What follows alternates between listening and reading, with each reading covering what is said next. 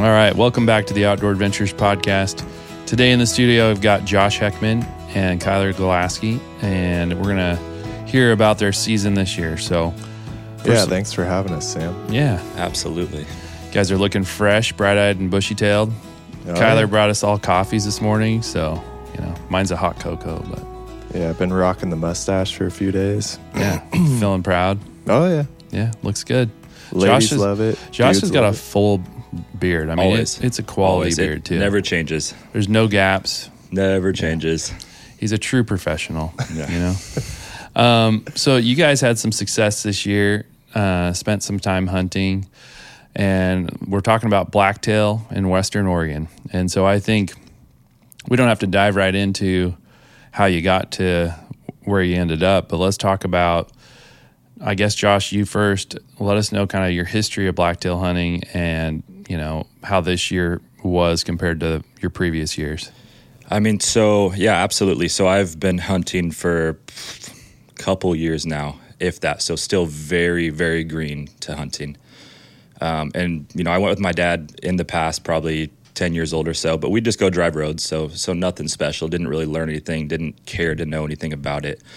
Um, but then the last couple years, you know, Kyler, a couple other buddies, um, all of us kind of got into hunting, um, and that's kind of when it got a little more serious. And when I when I started to actually dig, because when I get into something, you know, at that point, I'm either doing it or I'm not doing it. So I'm all in or I'm not going to do it at all. And so, I mean, first year, kind of slow. We drove a lot of roads, did some glassing, but it's it's a rifle blacktail, and honestly, Oregon rifle blacktail hunting is the mountains packed. Every you know, the roads are there's people everywhere, and the deer are just non-existent at that point.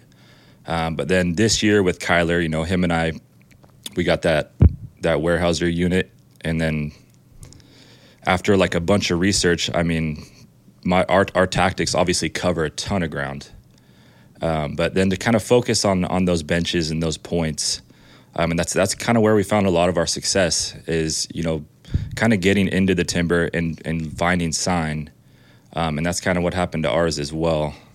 And so, you know, the Western Oregon tag, it's an over the counter tag, and that's why it's a little bit busy out there. Yeah. Um, what gun are you hunting with? Um, so right now, currently, I have a 6.5 Creedmoor. Love it um, for blacktail only, though. Um, if, if I'm going to go rifle elk, which I'm not currently, we're, we're archery. Um, I'll definitely jump up to that 300 Win Mag, or I'm very interested in the the 7 PRC. I know it's a new new round out right now. I don't have a ton of info on it, but it looks pretty intriguing. Yeah. Um, I know the six five PRC is a, another great round. Yeah, that's what I got. And yeah. I, I love that round. But also, Kyler's cousin Cameron got the, the 7 PRC. Yeah. so Yeah.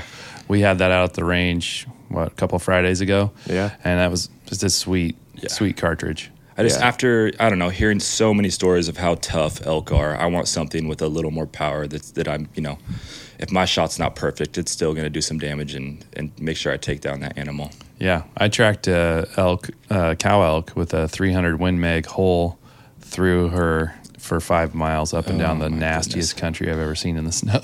It was my cousin's, and I mean, he put a good shot on her, and the exit hole was giant. Uh, yeah, I and she still, I mean, we'd find these huge pools of blood, and she'd get up and keep going. I mean, they are tough. They're It's- really tough. Insane. So, um, good year though. I mean, let's talk numbers. How many times did you guys go out?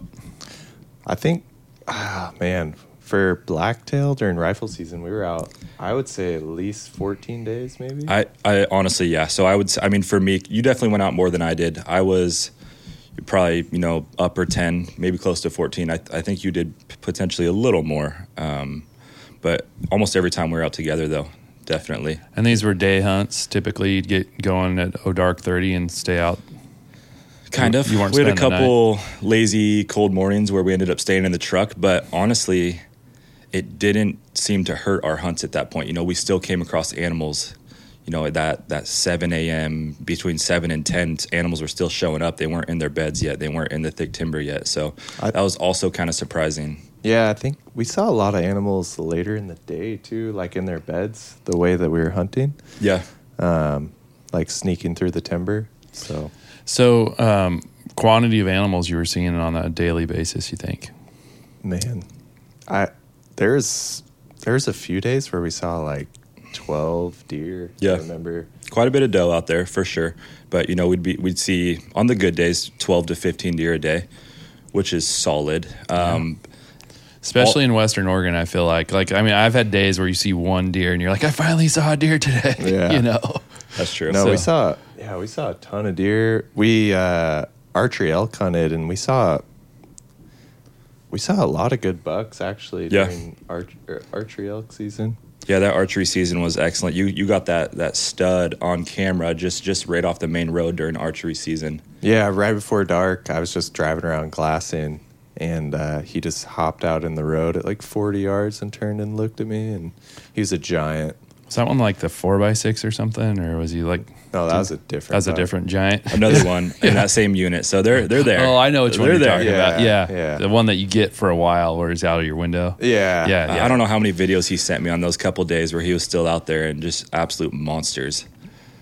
I saw a lot of deer this year. I mean, I didn't hunt on the west side. I still have a Willamette tag that I haven't really hunted much, but um, it seemed like I saw a lot of bucks. And I mean, I know there's guys that got success, but then I feel like a lot of people just didn't punch the tags for whatever Yeah. reason. You know, obviously timing is a big part of it. Mm-hmm. But so let's talk about this timber sneaking strategy. Like, first of all, like what made you guys want to try that?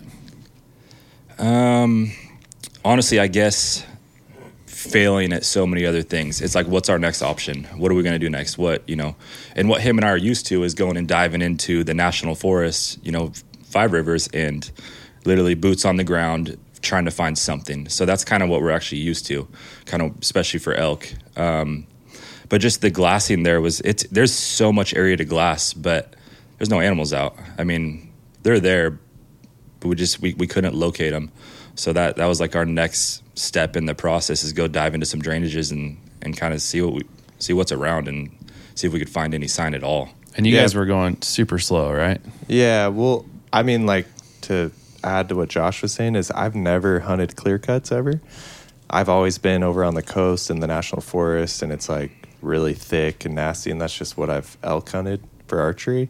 So when we went into this uh, this private timber area where we had the permit, it was completely different, and I felt super uncomfortable because I've never really glassed. I didn't know where to find animals. Like it was a whole new ball game. yeah very overwhelming with how much land you have to glass you know you each drainage you go to you could see for miles you're like where do i even start at this point so so that was definitely a challenge for us this year just just trying to locate animals and see see which part of that unit that they're using And deer eyes, you know, I mean, we talk about this in my family quite a bit. It's like we grow up learning how to find deer and spot deer and Yeah. looking for little Mickey Mouse faces or ear flicks or a head turn or an antler gleaning off of the sun or whatever. You know, you're looking for these little things because sometimes, especially blacktail, I mean, they can be there and they are not moving. And- Absolutely. And, that kind of brings up a excellent point. Like just to even see that, I mean, if you're not using a tripod or have some of those new SIGs,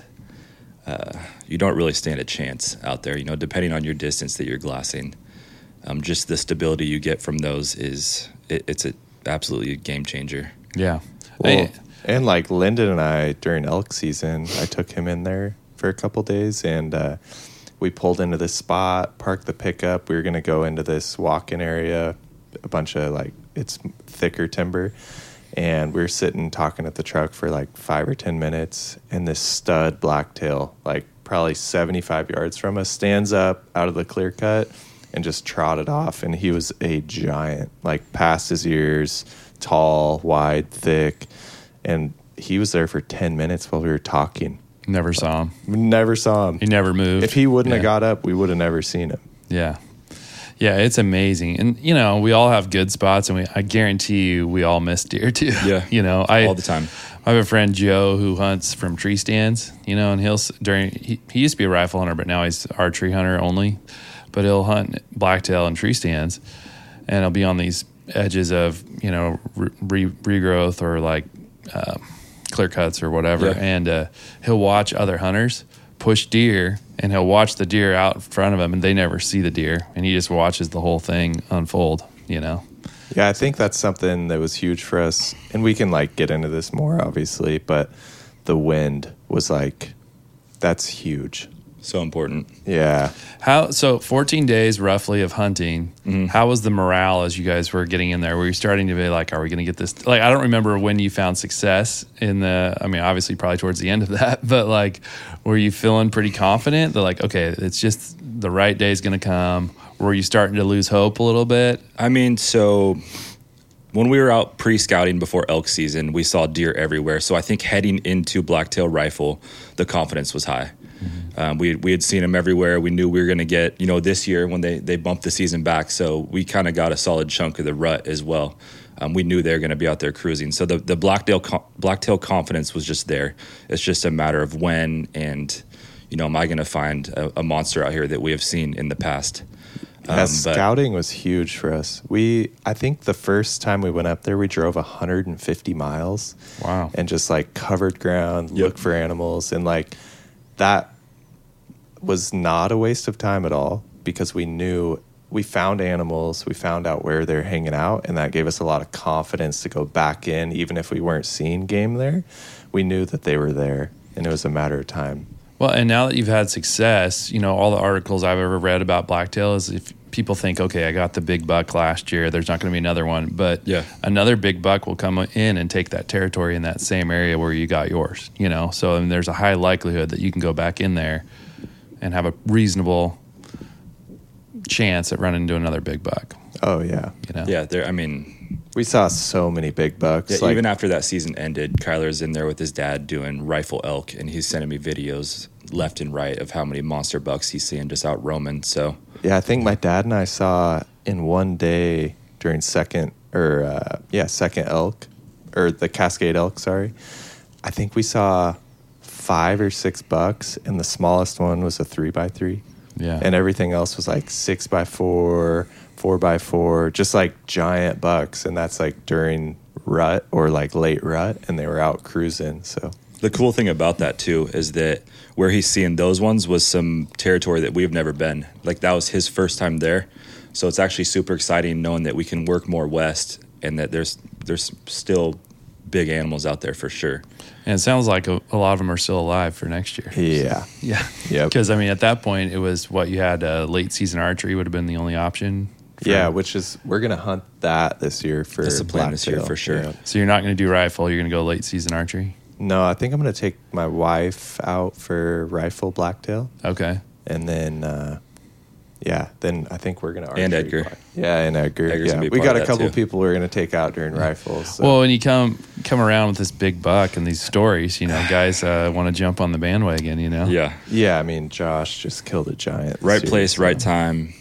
Yeah. That's- that's so hunting. Do we want to get into uh, Josh's buck and kind of that story and how it kind of transpired? Do we want to go into that? Yeah, I can start us off with that. Absolutely. Sure. So Josh and I had been out and we had hunted a few days, and I we are always on our phones fucking around trying to like e scout and look for new areas. And I found this spot out in the burn that didn't get touched by the fire, and it's like probably thirty year old uh, regrowth. Uh, so it's like open underneath, fairly easy to walk through. And then there's like clear cuts, and it's kind of tucked away in this area where not a lot of guys are hunting.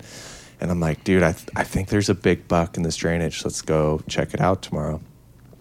And so we drive in there and we park the pickup, and it took us like 45 minutes to get off the road down into the drainage being quiet. Yeah. It took so long. And we go probably like, traveled, I don't know, 100 maybe yards. Yeah, a little over 100 yards max. So was it just really steep or? super steep. I mean, rocky because it had burned, so all the roots were gone, and the mm. soil's kind of uh, gives away. And it hadn't easy. rained for a while either, so the the ground was definitely crunchy. You know, Yeah. so we had to go super slow.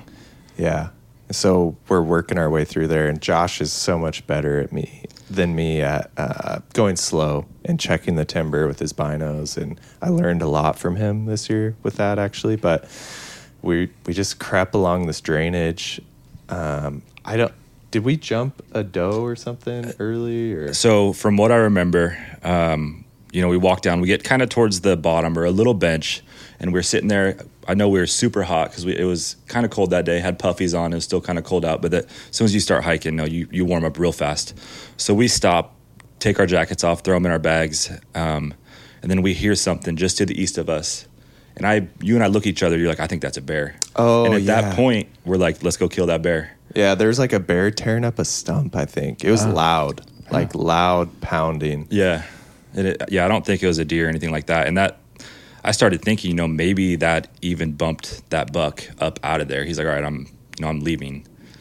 And Yeah, so this bear's not happy, and I don't want to. Yeah, hang out exactly. with him. I'm not going to be his dinner, so Yeah. I'm getting out of here. Yeah, so we spent all that time going down into the drainage where we could walk quiet, and then literally a hundred yards up from us, we started hearing that bear, and so we started working our way back towards that bear, back Yep. towards the ridge, super slow. That he went away. He must have winded us, um, and then we just started creeping down that ridge, super slow. Yep, and there was, I mean, there was tracks through there for sure. I mean, we were we were onto something.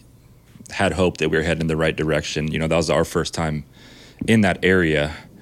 Um, but you know, we just go every couple steps, and I'd pull up my binos and just keep glassing because with that reprod, you know, you can really only see so much. So so each step, you pretty much have a full new new area to look at. A new angle to yeah, new trees. angle, new area, and, and we just kept creeping down. And then I just remember pulling my binos up that one time, and I just see this buck just come across my field of view. I was like, Kyler, there is a monster buck right there, and he kind of went out of my sight. Um, and I remember I, I kept like whispering to him, like, "Hey, do you see it?" And then next thing I know, I look over, and he's he's got his gun up. He's like, "I see it." I was like, "Dude, I don't I don't have a shot." He's like, "I do." I'm like, "Shoot."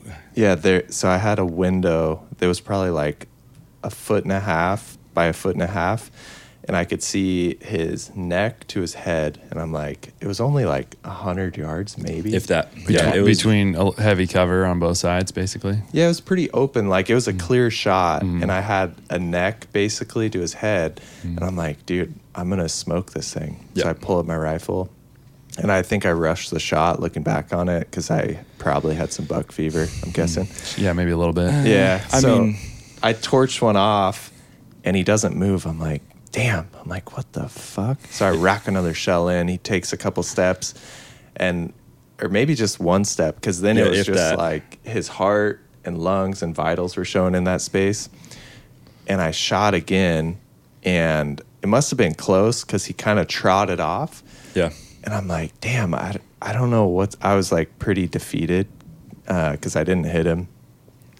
And so we sat there for a second. I think we gave it a couple, five minutes or yeah, something. just in case. Yeah, And then kind of started, you know, at that point, I pull up my phone. I'm like, all right, I'm marking a spot on onX where I think he's at, so that we don't you're like, get we're up not there going to see this buck again. Yeah. or get lost. we thought or, for sure he was gone. You know, just to make sure that we're we walk to the the right area because it's it's so easy to get like turned around out there and either walk past where you thought you saw him or or not even make it far enough. So, you know, I knew we had time. Mark a spot real quick, and then we kind of start walking down, hopefully looking for some sort of blood or anything. Mm-hmm. Um, but then, yeah, so we get to that spot. Didn't really see anything, but you can kind of still see the tracks kind of where he trotted through. Yeah, he was eating mushrooms. So there's like a main deer trail, and Yeah. they were eating all the mushrooms on this trail. It was, it was pretty interesting. Yeah, it is. Yeah, so then we kind of, I guess it kind of drops down again to like another little bench, and him and I are like, I don't know, 20 yards apart, Yeah. if that. Um, and I'm slightly just to his east, so we're we're kind of the same distance. Come up over the ridge, and the next thing I see is like this thing literally just staring at me. and I remember, you know, he's staring at me, and I start whispering to Kyler, I'm like, Kyler, he's right there. And uh, And that whole time, I had seen him at the same time, but all I could see was his ass behind this tree. Yeah. And Josh is like, he's right there. I'm like, I know. I'm like, I don't have a shot. He's Yeah. like, he's staring right at me. I'm like, shoot him. He's like, he's literally staring right at me. Yeah, and so couple seconds go by, he's like looking, and then he turns his head away, and like at that point, I just pull up my rifle, rifle real quick, and just blast off a shot. I mean, he was quartering away, so it, I mean, it wasn't the best shot, but it was it was up into the vitals, and you know, it got the job done. Uh, 50 yards, 75 yards. 40? Yeah, 40, dude, very 30 very close, Close. very close. Yeah. Like as soon as you come up over that ridge, he's yeah. 30, I wonder what he was thinking. yards. Like, I don't know if he just was like, I don't want to leave this area, or if it was just ruddy, or like why he gave you guys that. I, I think, to be honest, he was a little bit ruddy, but also I don't think that a lot of people have been in that area, and I don't know if he'd seen other hunters or anything, Mm-hmm. because he didn't seem worried about us at No, all. no, like yeah, he he just stood there and then turned his head back away, and that's when I got a shot. So it at that point again, talk about hunting, right place, right time, kind of get lucky right there, you know, because Kyler could have killed that thing right then and there, but then it, I don't know, I guess things happen out in the woods that you never expect. Well, yeah, or you get that those first two shots and you never see him again. I mean, that's more typically the way it Yeah. goes. I mean, Dude, typ- I was crushed. yeah, typically when you get some shots, you're not going to see that. Going back again. to Kyler's rifle, though, I mean, you've been to the range multiple times with that same gun, haven't touched it, and it is way off. Oh So yeah, like maybe a little bit of buck fever, but at the same time, yeah, but is that the one we were trying to shoot on Friday and then we had it and then it went all out yeah. of whack? Yeah. I've had trouble so with it for something, you know, this last Something's year. off, either optic. I don't know what it is, but like he'll get it dialed in, and then like he makes tries to d- put the zero, and then we wouldn't even hit paper. yeah. Yeah, there's something going on with it. yeah, we got to figure that out. And we can touch more on that when we talk about my buck too. But uh, so Josh shot that buck. He definitely smoked him. I'm like, dude, you fucking smoked him. He takes off and he's running down the drainage downhill. And you could tell he was hurt. And we gave him a few minutes and we started following the blood trail. And uh, And honestly, there wasn't a ton. Like no, not it was a lot there. of blood. There was probably speckles every 15 yards or so. Yeah, and we just went slow, and uh, it like there was two deer trails that split, and I went high, and Josh went low, and like I would say hundred yards from where he shot him, Josh found him laying there. Was that frothy blood? It was a long shot. You think? Uh, I think it had to be lung because I didn't hit heart for sure. So it was at least one lung, like because of the angle. It's also a little gut too. Yeah. Um, unfortunately. It was just quartered away, and like honestly, it was a good shot. It was just a little bit back, but it came. It was quartered away, so it went through that lung on the other side. Yeah, I mean, but you take the shot you're presented with sometimes. Yeah, I, at that was point, I'm just trying to put mm-hmm. something up in his chest cavity that I know is mm-hmm. going to do damage. I mean, it was Yeah. it was probably a couple inches behind his like armpit, kind of. So, and mm-hmm. him quartered away made it a little deeper. Unfortunately, So, what are you thinking as you're coming up to that buck? Like, I mean, when you know you Oh, found him. I mean, don't that feeling know. is a shock. feeling that's yeah. shock at that point. Like, holy cow, we just did it finally. Like everything worked out. All the work we put in, it finally happened. So uh, that was that was awesome, especially coming off my buck, my previous buck, um, which we don't really need to talk too much about. Not a super proud moment, but Did you know how big this one was as you're coming up to it? Like, are you looking on the ground? no. going, this thing is No I don't idea. think Josh knew. no, because don't- I, was yeah. like, dude, that is a giant, like big, huge body. I've never seen a blacktail that big. I'm like, that thing looks like a mule deer, and it it was so cool. Like, like yeah the the rack i knew the rack was big great but like with my inexperience of, of seeing that many animals out there and not you know i haven't killed a ton of animals so i'm like oh it's just a finally i got a normal size buck at this mm-hmm. point but it Yeah. was so much bigger than i thought it was going to be like after like me settling down the shock everything i'm like oh my god this is the best possible situation that could Yeah, have happened. that's cool. at this And when you're in that moment and you finally have that accomplishment, you know, Yeah. like the animal you were going for is now on the ground, and now you're thinking, okay, I got to do the work, but you're still just like, okay, I did it. yeah you know, I got it done. yeah it was I, that was the happiest moment of my season for sure. Same. It was so cool yeah yeah. when you're out with your buddy, your hunt partner, and you put in all that time and all that energy, and like you have all those. You don't get a ton of opportunities, so when it all comes together, it's like, damn, like that is so cool. Yeah, and you know, and you kind of you have those moments of gratitude and appreciation for the animal and Yep, like just absolutely. the experience. And I think we all think, okay, we could replicate this a bunch of times over, but you who knows? You may never have that exact circumstance will probably never happen again. Just the way it went down. I mean, you'll have other experiences and adventures, but that way that happened will probably never happen again. no You know.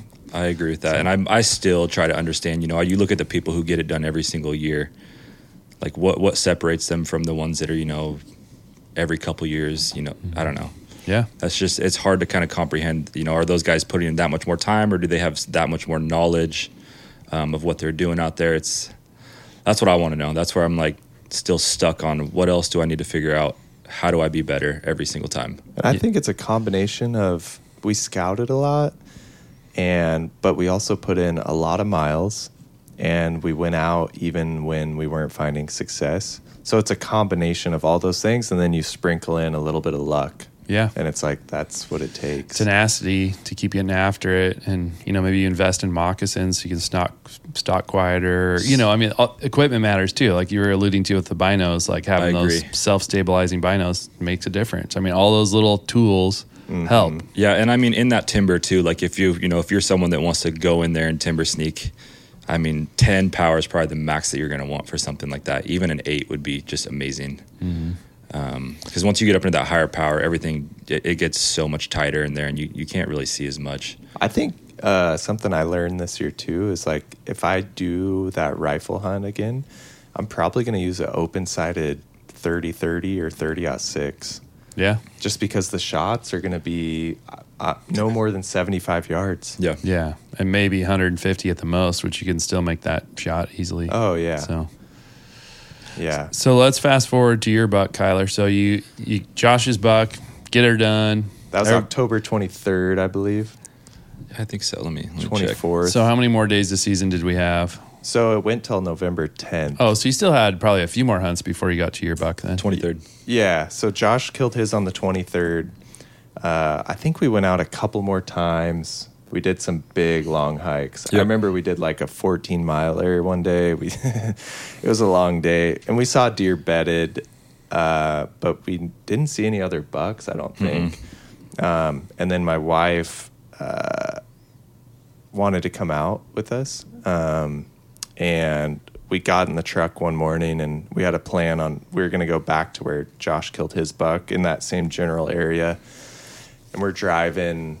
We got up there early. It was just getting light, and there's two pickups in front of us, and they were going so slow, which is fine. But we were in a hurry to get to where we wanted to hunt, you know, in the timber, and uh, the pickups in front of us let us go by.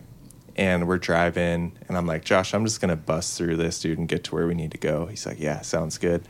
So we're driving, and where we've seen multiple deer, I think we've seen Tons of sign, multiple deer yeah, through there. tons of deer, lots of sign in this area on the south side, and uh, it was just light. And Josh is like, he's like, buck right there, and I'm like, okay. So I throw it in park, get my rifle out. It's not sighted in, which I I didn't know at the time, and uh, I get off the road, and I'm just free handing the shot, and it didn't look that far to me. It looked like maybe 150 yards. I'm like, I'm just gonna hold it right on with the six five, you know. So I shoot. He's at the end of this clear cut, right on the timber line, looking over his shoulder, broadside. So I shoot, nothing. I'm like, no. Rack another one, boom, shoot. I'm like, son of a gun. So I get a rest for the third shot, nothing. I'm like, geez Louise. like, I'm embarrassed at this point. There's a pickup behind us watching. This buck's still standing there Yeah, staring at us yeah. like, what is going on over Yeah, there? it's- You had an audience at that point. it- yeah. yeah. it was not good. I shoot again and miss, and Josh gives me his rifle, and I during that time I had like a couple seconds to kind of like reevaluate the situation. Yeah. and I'm like, dude, that guy's like pretty far down there. So I put it like I think a foot over his back, and I shot him, and he dropped. And Dump, yeah, dumped And this him is right with there. Josh's gun. yeah, Yeah. yep. So um, we drove down there, and he was laying there. Did you guys ever range where he was at? See, no, No, I- like it, it looked like so after the fact, yes, but Well, that's what I mean, During after like, fact, hey, yeah. we're not going to get this opportunity. This guy's about to take off. Like, just Yeah. get out. Right, Should have sure. ranged him. Looking back, should Yeah. have. how far was the shot? it was three hundred. Yeah, And you thought it was 150. yeah. So holding straight on at 300. yeah, and it was it was embarrassing, and then that's a learning experience for me because honestly, I could have just pulled out my rangefinder real quick. real quick, Yeah. dialed to, and got it done. Yeah, true. But I didn't know if he's going to take off either. Yeah, and I don't know the ballistics on the six five, how much bullet drop you get, but I think it's pretty decent at that. Uh, I it's mean- about a foot at three hundred. I, yeah, I think. I mean, So you were it could spot have been on like with that last one shot. click, pretty much. Yeah. Yeah. So Yeah. just holding, you know, high shoulder would have been probably fine, honestly, on that. yeah, Yeah. Well, and Kyler just regressing a little bit. He got this 300 Win Mag, and we were at the range a couple Fridays ago, and I thought I was shooting a six five that he was having trouble. So I didn't Oh, because he's like, "You shoot it and you see what's going on." So I get down there on the rest, and it's his 300 300. win, and I'm expecting a 6.5 Creedmoor. Oh boy. So I go and I wham, and I'm just like, "Man, that 6.5 kicks like a mule." And he's like, "That's my 300 win mag," you know. Sam's like oh. rattled my teeth. Yeah, out. because I'm holding it like Good a thing you're six- holding it tight, but I'm like- holding it like a six five. Yeah. I still wasn't holding it like a 300 win mag. You know, like you know, yeah, I don't know. Anytime I grab 300, there's a little more, little more respect. Yeah, exactly. Like, You're gonna- that I'm thing a hang on to little this thing tighter. real quick. Yeah. Uh, but that was awesome because Wit was there, and Yeah. so she got to be there, see it. Uh, she helped us gut it, kind of took some video, and Yeah. it- yeah, it and was it's a good buck. I mean, you brought it in here. Um, It's super cool. Yeah. He's a cool buck. He broke off half of his side, probably fighting with another buck or who knows. Yeah. But yeah, he's a cool buck. Yeah, It's crazy at that distance too. It like every like it's tall It's really tall. it was really tall. Yeah, And as soon as I glassed it up, I'm like, oh, dude, big buck right over there. Like I was like probably close, you know, thinking the same same size as mine. Um, but yeah, just I, I think it's taller than mine, honestly. it was taller for sure, but it, it was probably only two and a half years old, I would guess. But uh, yeah, But I mean, honestly, a blacktail buck is a is a, a trophy in my mind. Yeah. I mean, people call them the ghosts of the west for a reason. I mean, you just don't have that many blacktail opportunities. No. I brought in my three by five because I was having Josh look at it before we got started. Like, how big is your paddle compared to this? And his is bigger, is what I found out. But um, the uh, when I shot that three by five, I was telling you guys this giant fork revert came out. You Yeah. know, after I shot him. Well, another time I shot a fork and horn buck and another big buck. So it's like you don't know when those opportunities are going to come. And to me, uh, harvested animal on the ground, meat in the freezer, especially with blacktail hunting, I don't think. I mean, I'm not the guy that wants to shoot that little milk breath with little teeny nubs sticking out. Yeah. But you know, um, I like my meat to be dark red all the way through. But at the same time, it's like you don't know how many opportunities you're going to get during the blacktail season. and we're not. I I don't have enough experience, and I can't speak for you guys, but I don't have enough experience to say, hey, I'm going to hold out for an absolute giant buck. I just want the meat in my freezer. Yeah. I don't want to shoot a spike or a small fork, really. Yeah. I want to shoot a mature deer because you get more meat Yeah. and it's more of a challenge. But Yeah, and it I don't nothing against anyone that shoots those smaller deer, but like they're just when you see one that's like you can tell was like last year's baby kind of thing, and they're just kind of doughy eyed and Yeah, you like know. you know, yeah. I mean, it's like obvious. you want to give them a chance to grow and Yeah. get bigger. And yeah. I'm But- not gonna lie, I've done it. Well, Um, yeah, that was your first buck, though. first buck, last day of the season. Never do it again. Like after doing that, got the experience, got my first buck, got it out of the way. Mm-hmm. Um, but I, I'm not, I'm not going to say that I'm going to hold out for a giant either. I'll, I'll take a, probably a fork, maybe not on the first day, Yeah. um, or second. But if that time comes where I know I only have a couple days left, I will take that buck because I do want to fill my freezer. Yeah, and that meat. I mean, you can't beat that meat. No. it's the You best. You can't meat beat that meat. Yeah, it's the very best. And like, I mean, Kyler and I have been going to the gym, and I've been cooking up venison and just having a baggie here in the fridge, Yep. and then I'm getting my protein, you know, throughout the day, just chowing down on that. Absolutely. Oh, and those animals are eating such a big variety of plants and they're getting all those minerals and like that meat is high quality, nutrient dense, not a lot of fat. Like that's it's a really good protein source. It is. Well, um, I yeah, I didn't mean to cut you off. no, you're fine. I ahead. would like to talk a little bit about some of the things Josh and I look for and what we like learned this year Yeah, and where we saw deer. exactly where I was going. I Oh, was going to cool. say, okay, what did you guys learn from this season that you'll add on to next year? But I mean, so specifically blacktail, right? Still, Yeah. yeah. Um, you want to start off on that one, and I'll kind of Yeah. come in. So, like I was saying earlier, we drove all those roads, found where the animals were. We spent a lot of time glassing. I think we saw, we glassed up some deer early during uh, preseason when we were scouting. But then once the season hit, we didn't really have any success glassing up animals. Yeah. And so we started to reevaluate and be like, hey, like, what, what do we need to do to find these things, you know? And uh, we started looking for benches on the map that were close to uh, these burned up areas or close to cuts where we could sneak through the timber, like very edgy, like transition areas where it was like thick brush, clear cut, or reprod timber, big timber. And we did a lot of hikes through those areas that we mapped out on the map. And every time we got into those areas, if the wind was right, we would jump deer out of their beds. every time. And what's what's crazy too, like the what I kind of noticed is like trying to find distance from where where you know everyone else is going to be hunting as well. So so those main roads, you know, once you once you kind of get in there, there's only four gates that you get to go in on with that permit.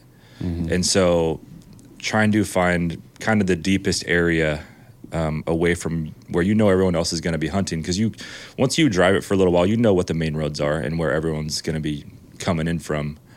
Um, but yeah as far as edges i mean the more the better. If you know you got your reprod um, clear cut the more edges you can find uh, uh, they're hanging out in there for sure. Do you think the deer too, as the hunters started showing up, their behaviors changed and they just weren't you weren't they were getting further from the road because of all the pressure they were getting? Yes. And like what always surprises me is you can go one bench over the road where you can't see it quite Yep. from the road and the deer are there. Like you don't have to be that far off the path that everyone else is on and oftentimes they're there. And I don't know if that's what you experience or if you had to go deeper than that, but I've always been shocked how like oh, here's all the deer sign, here's the deer. Yep. And it's like they can almost see the road from their vantage point, but you'll never see them from the road, you know? Yeah. Yeah, I think that's true because they know where they see pickups parked. they feel the pressure for sure Yeah. And they find those little spots on clear cuts um, where they're tucked away where you can't see it from the main road and they're laying there. You know what I mean? Like Yeah. they know where people are Nothing's going to mess with them. Yeah, exactly. And I think that time of the year as well, a lot of those blacktail kind of go, you know, especially the mature ones go nocturnal, and they, you know, you're unless you're going into that timber, you're not going to really see them during the day at all. I think a lot of them are already back in the timber at Yeah. light.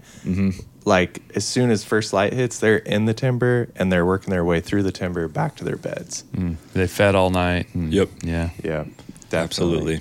So yeah, that that's what we did. We just kept marking these spots where we're like, hey, clear cut here. There's a big bench here. It drops off into a drainage. There's no roads close by. It's a mile from the road.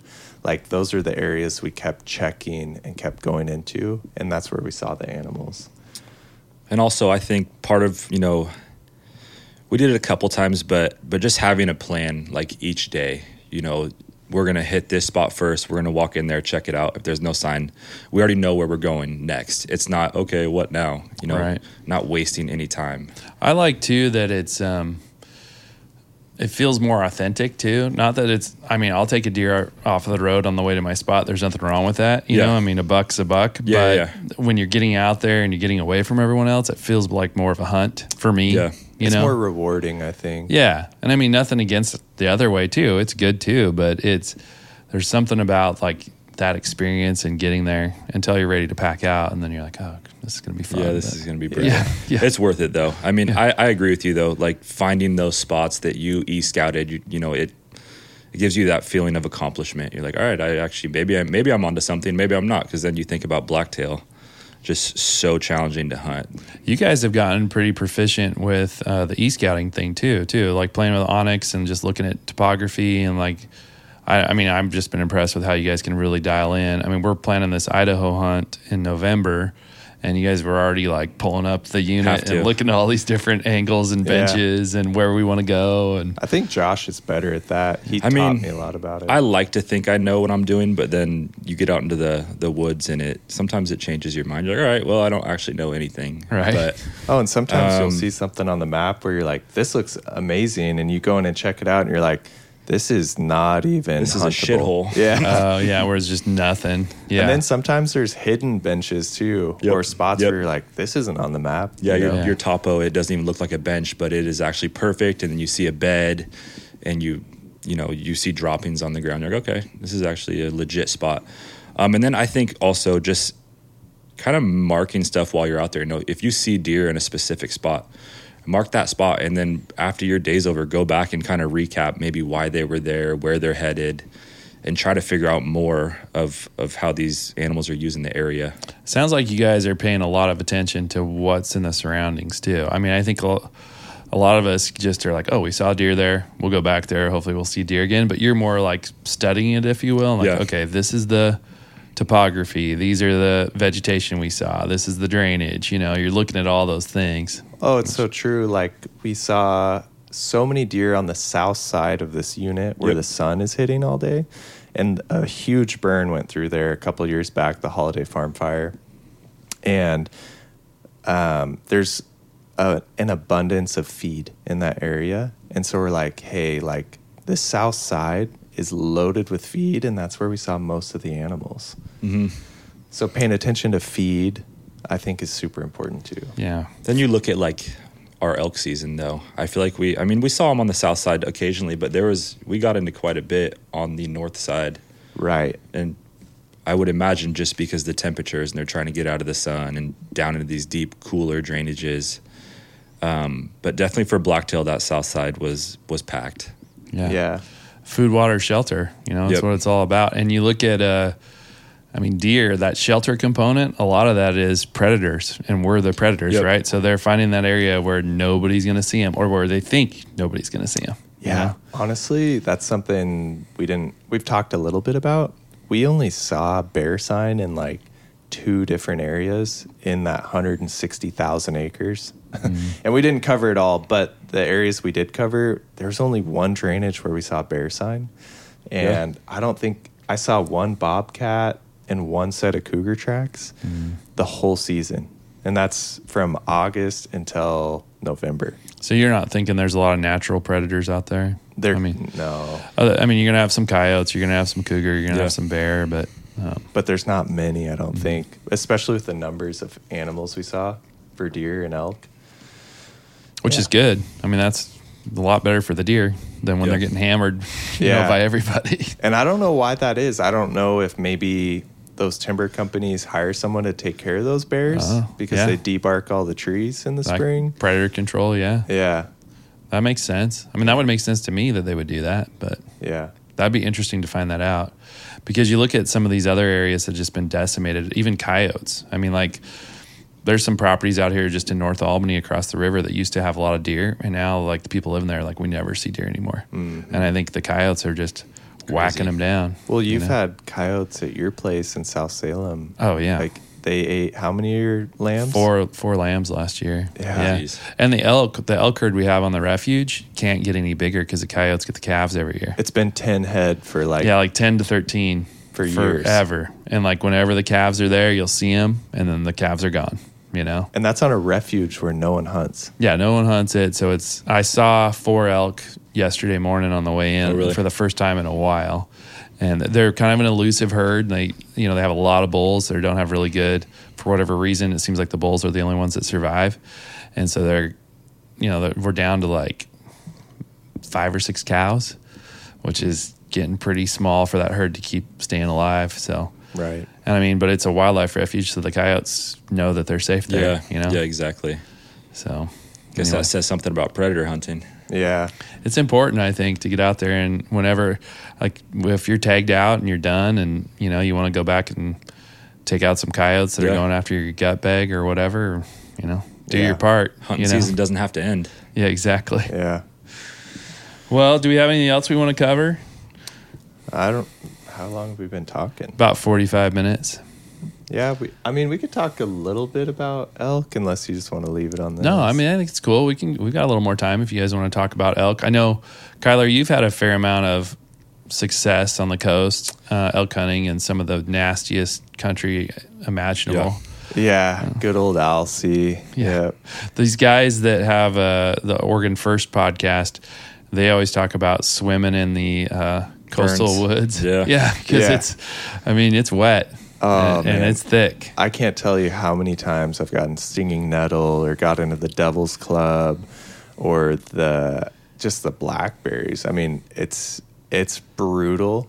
Like hunting the coast, I've taken people and we do one day and I'm like, "Yeah, like how do you want to go back out?" And they're like, "Dude, I'm never going to the coast Yeah. again." Yeah. Like I don't want to do it. It's just steep and deep. Yeah.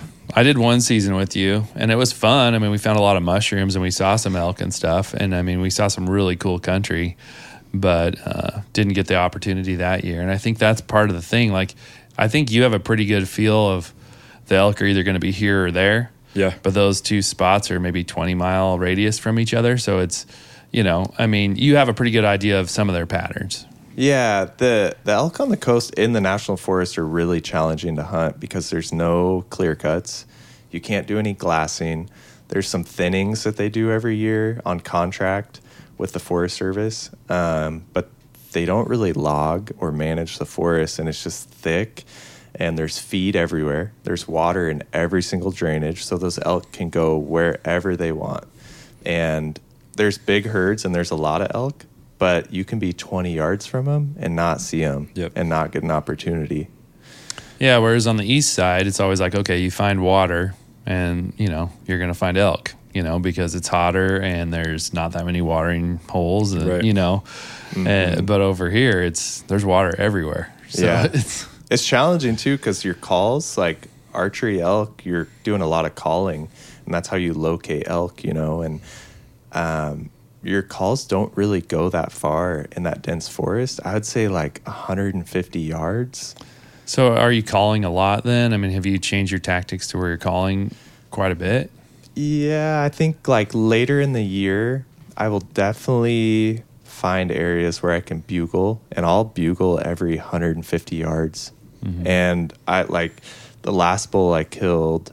We, I, we got on him and we followed him for like behind him for like three miles, and I was bugling like every 150 yards. And then the last time I ripped one off, he sounded back around this like corner of this old cat road at like a hundred yards, and I had called a hundred yards previously, and there was nothing, no sound, you know. So th- that was interesting to me, is like how close I had to be to get him to respond.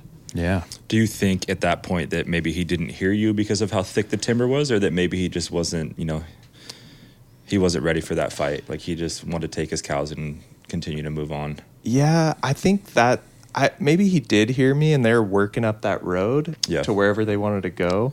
And as soon as I got in his bubble, Yeah. and Then he was like, okay, I got to deal with this guy now. Yeah. Yeah, like because he was fired up. Like he ripped one off, and then he was grunting and he was glunking. And the only reason I knew right where he was is I looked up about 150 feet into this alder, and I could see the top of this alder where he was rubbing, just shaking the whole up. tree. I'm Yeah. like, holy smokes! And uh, yeah, he was fired up, ready to go. And yeah, that was that was a cool experience. Yeah. definitely. Yeah, and this year, how many how many days did you guys hunt? I don't feel like you hunted as much as you did last year. Yeah, on elk. Um, maybe like seven or eight days, ten days. yeah, maybe a little more. I, I probably close close to ten again, roughly. okay, so you did put some time in.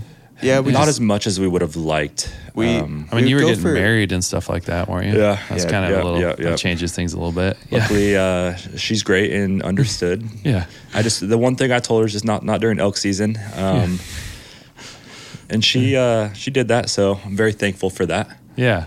So That's it all it all worked out. yeah, Yeah. that is that is something we should mention. Is like Whitney lets me hunt. She knows I love to do that, and so like hunting season, I'm just like she's like go do whatever, and I'm Yeah. super grateful for Yeah. that. See you when you get Same. back. Yeah, absolutely. that is nice. Yeah, You always I- feel, I mean, me, you coming home unsuccessful, you're, you're spending so much time away and you come home with nothing like consistently. So it's, that part's uh, disappointing. It really kind of brings you down, but um, both of them are always there to support us and they know that like this is our passion. So super thankful for that. Yeah. Did you guys encounter elk this year? Did you get into any? Yeah, we um, opening weekend we did not, but I want to say the next week we went out, we went into this walk-in area, Mhm. and uh, we got into this little drainage that Josh found on the map, and we did some calling from a landing. Um, in probably like 40 year old timber that was pretty thick underneath. Um, we had a bull we heard him like making noise in the brush and we were on this landing and we we fucked it up just because we weren't paying attention. And we heard him down there and we both for some reason walked up to the edge of the landing and we peeked over and he was walking up the drainage at us and i'm pretty sure he saw us. He was like 70 yards. Yeah. H- like hindsight we should have probably backed up I should have been raking and kept calling, and Josh should have got set up for him to come up and gave him another 5, 10, 15 minutes. Yeah. Um, I know you always replay those moments forever Yeah. when they don't go the way you want them to. and that's for me. So I mean, elk hunting, I have, I, I rely on Kyler for for tactics for anything. Can you call Josh? Do you, have you started Uh, practicing? Yeah, uh, my cow calls are decent. My Okay. bugles, nah. I need to practice more for sure. It's hard. It's really hard. But at the same time, if you go out there and you kind of listen to some of these bulls that are bugling to you, they're not great. Like, yeah. Well, even that little hoochie mama uh, call, you know, I mean, I we had one day when we were doing it this year where the elk weren't responding to anything. It was there was a fire and it was kind of like just they were just weren't very vocal, even though they had been the day before. And then my cousin was just goofing around with that little hoochie mama call, and we never got any responses back. But then we walked up on two spike bulls that were like seventy yards from him. Mm-hmm. Yeah, so it was. I think that's something I like really realized was different in this Cascade area where we were hunting. Is like those bulls are pressured pretty hard. I think. Oh, yeah. and I only got a bull to bugle three times. One bull this year. I didn't hear a single bugle at all this year. Yeah, and so this year when we hunt in there, I think we're gonna find success by locating, staying close to the herd, and being quiet, and kind of trying to get ahead of them and mm-hmm. letting them work into us without them knowing we're there. Being a little more subtle about it, Kind of those those blacktail tactics, a little Yeah. more timber sneaking. 100 percent. Because on the Um, coast they're not pressured as hard and there's more elk so they're more responsive and like you can get bugles back you can get the cows talking like but over on this side we could not get anything to talk. Not even the cows. It was it was pretty interesting. We did we did bump a herd as well from from calling, um, which I, maybe they winded us or something. You never know at at that time, but but yeah, no bugles, no nothing. Didn't yeah, we, we honestly on that side too? We didn't see a ton of sign no like We really those anywhere. So I'm, I'm kind of curious what the bull to cow ratio is there versus the coast. But also preseason, you guys found some elk, didn't you? Like, oh we f- we were just driving uh, a road and i can't remember exactly what happened but we're driving and all of a sudden i just like threw it in park and there was six gi- like giant bulls all bachelored up and they were all six by sixes Yeah. like huge Monster stud bulls. bulls I remember, I I don't know where you guys must have come in here, and uh, you guys were both all fired up about that. I just remember that, dude Yeah. i've never seen They gave us a six- ton of confidence heading Yeah. into the Yeah. season. Like, oh, Yeah. we're gonna find them for sure. six giants. We didn't. Yeah, we they didn't were find them at all. huge. Yeah, it was it was cool. Yeah. but that gave us a lot of like Josh said that gave us a lot of confidence because we're like, oh, they were right here, and then like as they get pressured, they're probably going to go into these areas where people aren't. You know, like So you didn't hunt the coast this year. You stayed on that Not uh, once. permit area. yeah, Josh Okay. is anti-coast now. So. Yeah. I'm not anti-coast. I just I mean, you don't like walking. What I don't know what degree that is, but it's pretty steep. You go straight. I don't mind the way in. It's the way out that I. I think we're Struggle. gonna especially if you have a bull down and you're Oh, walking gosh. out Yeah. just straight up that incline. Yeah. I think we're gonna do it different this year on the coast, where we plan like we park a pickup at the top of a drainage and one at the bottom, and then just plan on spending eight hours working our way through that whole entire drainage. I remember that time I went with you and Tyler, and we like left our rig way up the top, and then we walked along the road for like four miles before we went in. And I'm like, guys, we could have drove right here. I just kept saying Yeah. that in my head, uh-huh. but like they wanted to like you know do it. Though they had a plan, and then we get deep in there at the bottom of this thing, and then we're looking at like a straight up 90 degree cliff. Oh, yeah. And they're on their onX, and they're like, all we got to do is pop over here, and we'll get right there. I'm like, guys, if you don't have rock climbing equipment, we are not going up that wall, you know. So we got to go back the other the way we came in. You Yeah, know. that's part of the challenge with the coast is like you can't glass. There's no roads. It's national forest. Everything goes to the bottom, and then it's like you have to go right back out the way you came a lot of the time. So Yeah. you, that's like half your day is gone mm. checking those. Drainages. It's cool. I mean, I I enjoyed some of those hunts. I, you definitely get a workout, and you like Oh, yeah. being in that dense timber where it's like dark with it's so dense, you know, and you're seeing all this elk sign. I mean, it's it is fun. It's just there's a it's a lot of work. It's a lot of running and gunning, kind of. Yeah, and you're just Yeah. get, and you're getting soaked on the wet days. I mean, you're just drenched. Like as soon as you get out and start walking in, you are soaked. Yep. Oh, yeah. You know. That's the hard part about the coast too. Like if you don't have a lot of days to hunt, going all in on the national forest is probably not worth it for you unless you get lucky and go into the right drainage and find them. Mm-hmm. But because you're you're spending full days down into a single drainage, so you're not covering ground at all. Um, you're just you know, and we we we got on multiple bulls. I mean that year for sure, but.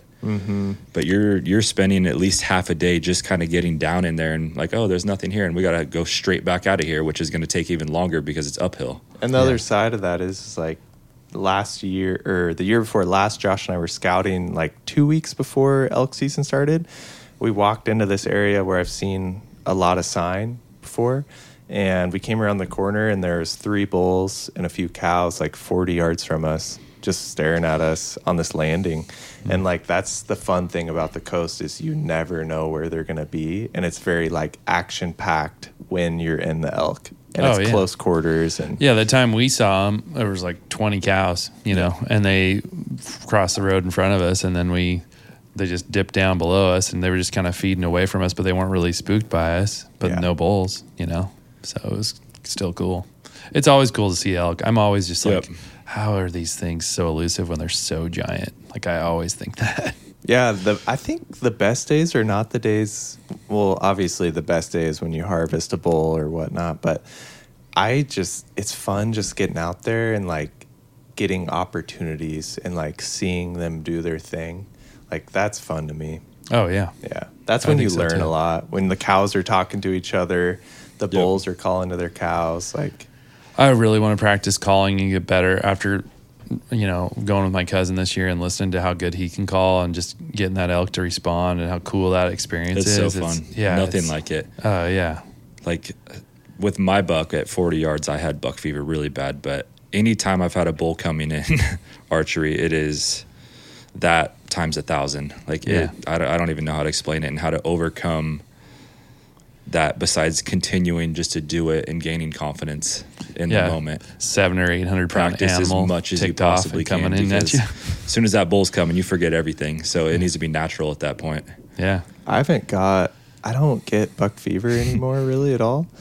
And I think it's because the first like 4 years I hunted archery, I missed like 3 or 4 deer. Mm-hmm. And like I remember the first one I drew back on, I wasn't breathing. My legs were locked. Like I was dizzy by the time it walked away. I'm like, "Holy smokes, like what just happened?" you know? Yeah. But after I did that 3 or 4 times, I'm like, "Okay, like that's not going to happen anymore." Like you got to I never used to. That's the weird. I was always very calm, cool, and collected. And then after that antelope hunt, where I like shot the decoy three times, and then like I just was really. Ra- I think that year I was so like I gotta fill this tag because I'd been putting in for it for 15 years, you know, and putting all that pressure on myself.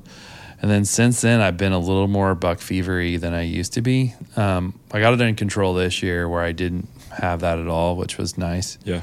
But it's I think Yeah. we add pressure to the situation, and that's like what really changes things. When you, it, like, you have to have the confidence knowing you're going to have opportunities. Because otherwise, if you don't even know if you're going to have an opportunity, like you get an opportunity and you're like, what do I do? You don't want to Yeah. mess it up. not yeah, ready for it. exactly. when you're it's almost easier when you're the buddy rather than the guy holding the tag you know mm-hmm. because when you're the buddy and you're just kind of along for the ride you're just like all right he got it done Yeah. but, but when you're holding the tag you're kind of subconsciously going i don't want to mess this up Well, especially with an elk. I mean, if you've never killed one, I mean, archery too. Like just just trying to when's the right time to draw back? When's you mm-hmm. know, depending which way he's coming in, where am I going to place this shot? Like everything's got to be perfect. yeah And when you're when you're thinking about your technique or any you know everything like that, you're forgetting about what you're even doing at that point. yeah yeah think- you yeah that like you said it has to be automatic Yeah. because there's enough other variables that you've got to be automatic on your technique because otherwise you're you're not going to get the right shot I think something that has helped me in those situations is I'm very, very aggressive. I would rather be too aggressive and mess the situation up hmm. rather than sit back and miss a situation. Yeah. You know, Oh, I agree. That happened to me this year with Lyndon. I, we heard that bull bugle and we got in within uh, like 80 yards of where he was going to come down the drainage. And I could hear the herd coming, walking through. And we were on this road and there was a corner that wrapped around this bend between us. And I thought that they were going to hit the road and come right to me. And I sat there and they all single filed straight down through the timber 80 yards from me. Where if I would have been aggressive and made it to that corner, I would have had a shot at 20 yards. Yeah, and wouldn't you rather risk messing it up that way than what you experienced? You know what I mean? It's 100%. and once you've had those missed opportunities, you're like, I'm never going to let that happen again. I mean, I've shared this story before, but my first year carrying a gun with my dad, um, we'd walked up this hill and it was kind of midday. You weren't expecting to see deer, and these two twin four points mule deer are Oh, running geez. away from us. And I watched them through the scope, never pulled the trigger. And my dad was waiting for me to shoot. I was waiting for him to shoot because our family first got to see, first got to shoot kind of rule. Yeah. But since it was my first year, he wanted me to shoot. So part of it was me waiting on him. The other part was maybe a little bit of buck fever and just like kind of watching it and like just panics. And then by the time they're cresting the hill, my dad's like, you know, and he never Oh, missed and he missed on those deer and it, he's never let me forget it. But it was also like a, a really good learning lesson where it was like next year, like if I get that opportunity, I'm not hesitating. Yeah. Like I don't care who spotted it or mm-hmm. whatever. If I have a shot, I'm taking the shot. You That's kind of how we go as well. Yeah. Like, like he, I know he wants me to get an elk, but I always tell him like, if you ever have an opportunity, you know, if this elk somehow loops around and comes in and you got a shot, take that shot. yeah, or if Like, he's don't 30 yards miss- ahead of you or something, Don't it's miss a better this shot. chance. Yeah. Like, let's harvest this bull and just get it done. Because Yeah. who That- knows how many more chances you're going to get after that. Well, and it's the experience together. The person that actually kills the animal, yeah, like that's part of fulfilling your tag, but it's the hunt. You Yep. all get to experience that hunt. Like the kill is not the hunt, you know, it's part of it, but it's not the part that we're all focused about. Like you said, you were just ex- excited, probably more excited to see Josh kill that big buck than your buck. I you know? was. I tell people that. Like, I'm like, that memory is like something that I get to keep forever when mm-hmm. I die. Like, Yeah. The memory with my friends, with my hunting partner, with whoever, like, that memory of that experience is more meaningful than like killing the animal, if that Oh, yeah. makes sense. Yeah. Uh, yeah. I, I think that's the piece that non hunters just don't understand. They think we're all bloodthirsty, Yeah. you know, That's and not that's it at all. the kill is the probably, I mean, it's part of it, but it's not like the part that we're all like excited about. It's the memory and the gratitude and the meat in the freezer and all those things that, Yeah. That are wh- why we want to keep doing it. Yeah. So. Well, fellas, thank you for coming on. It's good. We've been talking about doing this for a while and we Yeah. haven't been able to fit it in. You know, everybody's got busy lives and schedules and new wives to keep happy. So, you know, Yes, it's sir. tough. But uh, I run into Josh all the time. So I always holler at him across the store. So, Yeah. yeah. But, Very often. anyways, it's good to good to have you in here. And thanks for sharing your stories. Yeah, Yeah, absolutely. Thanks, Sam. All right, fellas.